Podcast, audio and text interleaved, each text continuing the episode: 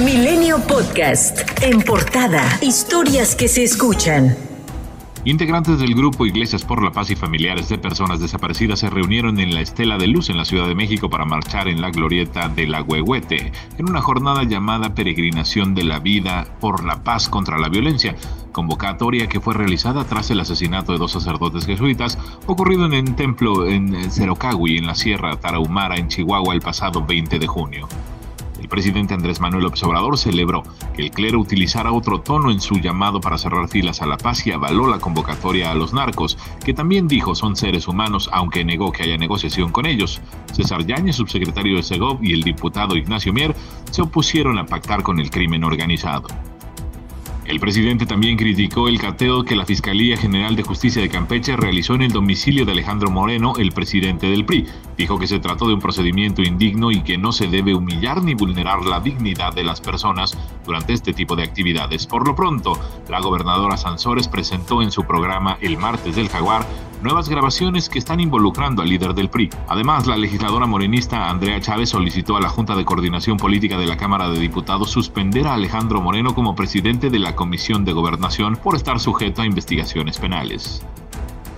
En tanto, Paloma Sánchez, la secretaria de Comunicación del PRI, ha desmentido las versiones de que Moreno Cárdenas utilizó su gira internacional para huir del país. Aseguró que al término de su viaje estará listo para denunciar ante organismos internacionales la persecución política del gobierno federal en su contra. Dijo que volverá a México para votar en contra de la reforma electoral.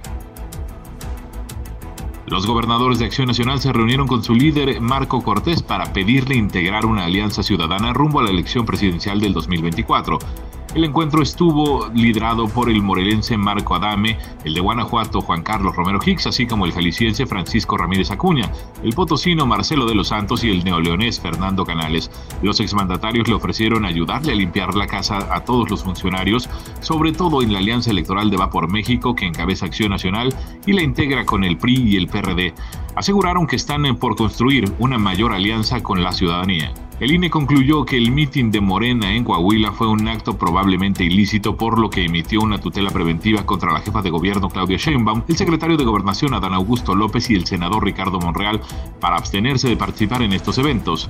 Además, le pidieron a los servidores públicos retiren de sus redes sociales toda publicación alguna relacionada con este evento. Esta medida se deriva de la queja presentada por el PRD por actos anticipados de campaña, proselitismo, vulneración a los principios de equidad y en la contienda e imparcialidad así como el uso indebido de los recursos públicos. El juez Brian Cogan, quien se encuentra al frente del caso en contra del exsecretario de Seguridad Pública Genaro García Luna, aprobó la solicitud de la Fiscalía de Estados Unidos para que haya un jurado anónimo la próxima audiencia. La decisión se da debido a que el jurado podría estar expuesto al acoso, la intimidación o intento de interferencia por parte del acusado, quien enfrenta cargos relacionados con el tráfico de drogas y por mentir a las autoridades estadounidenses. Un tribunal colegiado admitió a trámite el recurso de revisión que interpuso la defensa de Rosalinda González Valencia, la esposa del ex líder del cártel de Jalisco Nueva Generación, Nemesio Ceguera Cervantes, el Mencho, en contra de la negativa de modificarle la prisión preventiva justificada para llevar su proceso en libertad por lavado de dinero. A principios de junio, la defensa de González Valencia, presa en el penal femenil número 16 de Morelos, habría presentado este recurso mismo que será resuelto en las próximas semanas.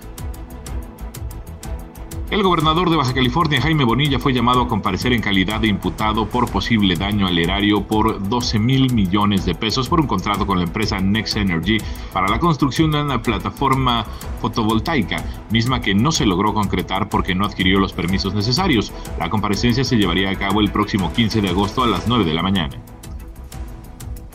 Fiscalía General de Justicia Militar adscrita a la Sedena citó a comparecer en calidad de indiciados a Mauricio Ávila Medina, general en retiro, quien se ha criticado en la administración del presidente y su estrategia de seguridad a través de la red social TikTok.